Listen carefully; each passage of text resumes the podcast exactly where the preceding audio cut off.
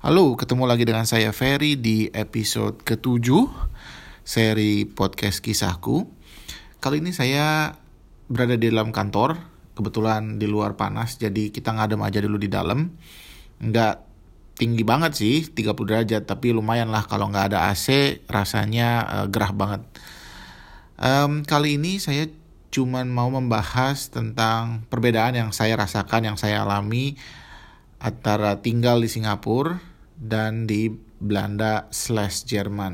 Untuk kali ini saya samakan Belanda dan Jerman karena selain bertetanggaan kurang lebih banyak yang kesamaan, tapi kita coba bandingkan perbandingan yang cukup jauh dengan Singapura. Yang pertama itu masalah housing ya, jadi akomodasi.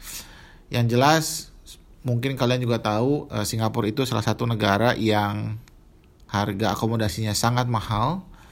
Terbukti dulu ingat banget waktu saya tinggal di Jerman dengan jumlah Euro X gitu ya. Saya bisa tinggal di one bedroom apartemen. Jadi maksudnya saya punya kamar tidur sendiri, ruang tamu sendiri meskipun kecil, kemudian dapur sendiri yang terpisah, kamar mandi dan teman-temannya. Nah, ketika saya pindah ke Singapura, itu harganya persis sama euro dipindahin ke Singapura dolar. Saya cuman bisa dapat satu guest room di sebuah apartemen gitu. Jadi saya tinggal dengan penghuni apartemen yang lainnya di satu kamar itu. Jadi space-nya terbatas, ya ruang lingkupnya cuman kamar itu doang. Jadi kerjanya cuman kamar, kantor, kamar lagi, kamar, toiletnya pun sharing. Kantor, ya itu aja keseharian sehari-hari. Itu cukup berpengaruh banget karena tingkat kenyamanan waktu tinggal di Singapura ya agak challenging sih kalau dibandingkan dengan pengalaman kita di Belanda atau sekarang yang sudah waktu dibandingkan waktu kita masih di Jerman dengan sekarang waktu di Belanda, dengan persentase harga dan square meter yang kita dapat itu perbedaannya jauh banget. Jadi nggak salah kalau dibilang Singapura itu salah satu tempat dengan harga akomodasi yang sangat mahal. Kemudian yang kedua yang membedakan adalah makan. Tentunya dari sisi harga ya jelas beda ya antara euro dengan Singapura dolar. Tapi yang jelas di Singapura itu kita masih dengan mudah kalau mau gitu ya setiap hari makan di luar, ada hawker center, restoran ada di mana-mana, atau misalnya restoran kecil ada di berbagai macam mall yang boleh dibilang harganya relatif terjangkau lah ketimbang Jerman atau di Belanda. Kalau di Jerman atau di Belanda rasanya kalau kita sering-sering makan di luar kita bisa bangkrut gitu loh, karena di sini terutama ya Eropa Barat yang namanya jasa itu dinilai sangat mahal. Jadi harga-harga makanan itu ya dinilai dengan jasa orang-orang yang menyiapkan makanannya, menyajikan makanannya, dan itu setelah ditotal biayanya cukup besar gitu. Jadi dari sisi harga sudah beda jauh, tapi juga berakibat dengan kebiasaan kita gitu. Kalau di Singapura dulu pernah ada sebulan saya malas masak sama sekali, ya udah makannya di luar gitu, santai-santai aja, nggak ada masalah. Sementara kalau di sini seminggu sekali atau seminggu dua kali gitu ya, weekend Sabtu Minggu makan di luar, apalagi sekarang dengan keluarga aja udah mikir berkali-kali dulu sebelum kita keluar. Kemudian, nah ini yang paling penting, yang paling mendasar perbedaannya. Karena kebetulan saya udah bekerja, yaitu work culture. Work culture-nya itu beda banget antara Belanda dan Jerman dengan Singapura. Saya nggak bilang bahwa kerja di Eropa itu santai, kita serius kerjanya, tapi work-life balance-nya itu betul-betul terasa gitu. Dan atasan-atasan kita juga, manajer kita, supervisor kita, atau direktur kita pun sangat menghargai itu gitu, sangat menghargai work-life balance. Contohnya, Dulu ingat banget waktu saya di Jerman, saya sudah selesai mengerjakan tugas sekitar jam 3 sore. Kemudian bos saya mampir gitu ya ke ruangan. Terus dia malah nanya, "Loh, Ferry, kok kamu masih di sini? Kenapa kamu gak pulang aja?" Ya, dasar saya masih terbiasa dengan bekerja di Indonesia, ya saya bilang, "Loh, tapi kan jam kerjanya sampai jam 5. Terus dia bilang, "Loh, daripada kamu di sini ngabis-ngabisin energi kantor, toh kamu bisa santai, kamu bisa refresh. Besok kamu kerja lagi dan kamu juga akan menumpahkan seluruh pikiran kamu dan energi kamu di pekerjaan besok. Udah, kamu sekarang pulang aja." Nah, trik yang sama saya coba praktekkan waktu itu di Singapura. Waktu itu kurang lebih kayak baru seminggu gitu ya, pindah ke Singapura.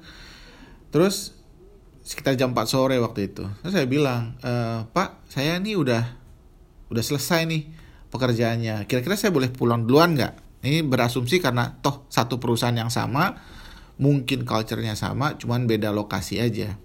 Ternyata beliau hanya menjawab, "Sudah Ferry, kamu pura-pura aja sibuk di meja. Nggak enak sama yang lain, nanti aja pulangnya jam 6 sama seperti yang lain." Nah, dari sini aja sudah kelihatan banget perbedaan working culture-nya gitu ya.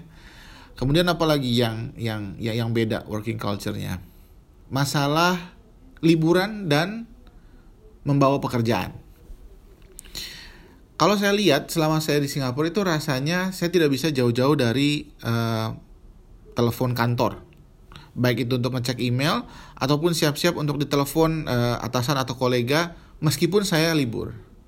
Ketika di Eropa, ya yang namanya libur gitu. Hanya betul-betul dalam kondisi yang sangat terdesak kita bisa ditelepon atau dihubungi gitu. Bahkan rasanya tidak ada kewajiban kita untuk ngecek email setiap hari selama kita libur. Mungkin hanya kesadaran kita aja kalau misalnya contoh saya pribadi gitu ya. Saya sih nggak mau ketika nanti misalnya libur 2 minggu atau 3 minggu atau bahkan 4 minggu terus ketika kembali bekerja email yang harus dibalas, email yang harus dibaca tuh bertumpuk gitu. Jadi saya kadang-kadang melihat email tapi tidak ada itu namanya kewajiban untuk melakukan itu gitu. Nah, tapi yang paling saya lihat yang paling berbekas itu adalah masalah bagaimana kolega saya di Eropa ini membagi waktu bekerjanya dibandingkan dengan kolega saya waktu di Singapura. Tentunya setiap orang punya style bekerja yang berbeda-beda, jadi saya juga tidak mau mengeneralisasi, tapi kurang lebih di lingkungan sekitar saya perbedaan yang saya rasakan, yang saya lihat itu adalah ketika di Eropa sampai sekarang, ketika orang datang ke kantor misalnya jam 8.30 atau jam 9, dia nyalakan komputer, dia bekerja. Dia langsung bekerja. Oke. Kadang kita misalnya mungkin ngambil kopi dulu atau air minum bawa ke desk kita, tapi kita langsung bekerja. Sehingga apa yang dibilang 8 hours working atau 7 hours working itu benar-benar optimal gitu. Memang kita bekerja 8 jam hari itu. Dibandingkan dulu waktu di Singapura rasanya datang jam 9, betul sih nyalain laptop, tapi bisa jadi ya kita ngecek dulu Facebook atau chatting dulu di WhatsApp. Gak lama kita pergi ke kantin, sarapan pagi, mungkin sedikit telat. Dan ya kurang lebih baru mulai bekerja sebenarnya sekitar jam 10, setengah 11. Belum lagi nanti makan siang yang kita bisa keluar 1 jam, 1 setengah jam. Padahal kalau di sini kebanyakan makan siang 15 menit, 20 menit. Bahkan kalau ada yang bawa bekal dari rumah ya udah makan siangnya, makan bekal itu di meja kerja gitu. Kemudian juga ketika sore ada istilahnya ngopi sore gitu ya, ngobrol dulu sama teman. Terus ya ujung-ujungnya ya berakhir dengan kita harus lembur gitu loh. Nggak diharuskan, tapi dengan load kerja yang ada ya terpaksa kita harus menyelesaikannya ketika lembur. Jadi lucu ketika ada orang waktu di Singapura yang bilang, "Ferry, kok orang-orang di Eropa malas-malas ya mereka terlalu banyak liburnya, jam kerjanya sangat strict, betul-betul jam 8.30 sampai jam 5 atau jam 9 sampai jam 5, mereka nggak fleksibel. Menurut saya bukan masalah nggak fleksibel, justru yang harus dipelajari adalah bagaimana kita betul-betul menghargai waktu bekerja. Ketika kita bekerja, ya kita fokus untuk bekerja gitu loh. Bukan jadi waktu bekerja itu jadi urusan kedua, karena yang pertama kita misalnya ngecek Facebook atau baca koran atau segala macam urusan lain. Ya sebenarnya perbedaan ini juga bisa dibandingkan dengan ketika waktu saya bekerja di Indonesia ya. Maksudnya nggak hanya di Singapura.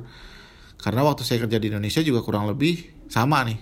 Jadi datang, udah sekian lama ya perjalanan jauh dari rumah, macet gitu ya ke Jakarta. Ya pagi-pagi kita nggak langsung kerja. Sarapan dulu, ngopi dulu, cek berita dulu, cek internet, ada berita apa ya. Kemudian oke, baru mulai bekerja. Dan makan siang, mau ke mall mana, oke pergi, itu macet lagi. Di jalan sudah berapa lama, nanti makannya sekian. Dan ujung-ujungnya betul kita akan pulang malam, pulang larut gitu ya, atau istilahnya lembur mungkin. Nah, mungkin segitu aja dulu sharing kali ini tentang perbedaan yang saya rasakan antara Belanda dan Jerman dibandingkan Singapura. Kalau ada topik lain yang ingin dibahas di episode berikutnya, jangan lupa mention saya di Twitter @FeHa. Semoga saya juga bisa terus berbagi info-info yang menarik dan bermanfaat buat teman-teman. Sampai di sini dulu. Sampai jumpa. Bye-bye.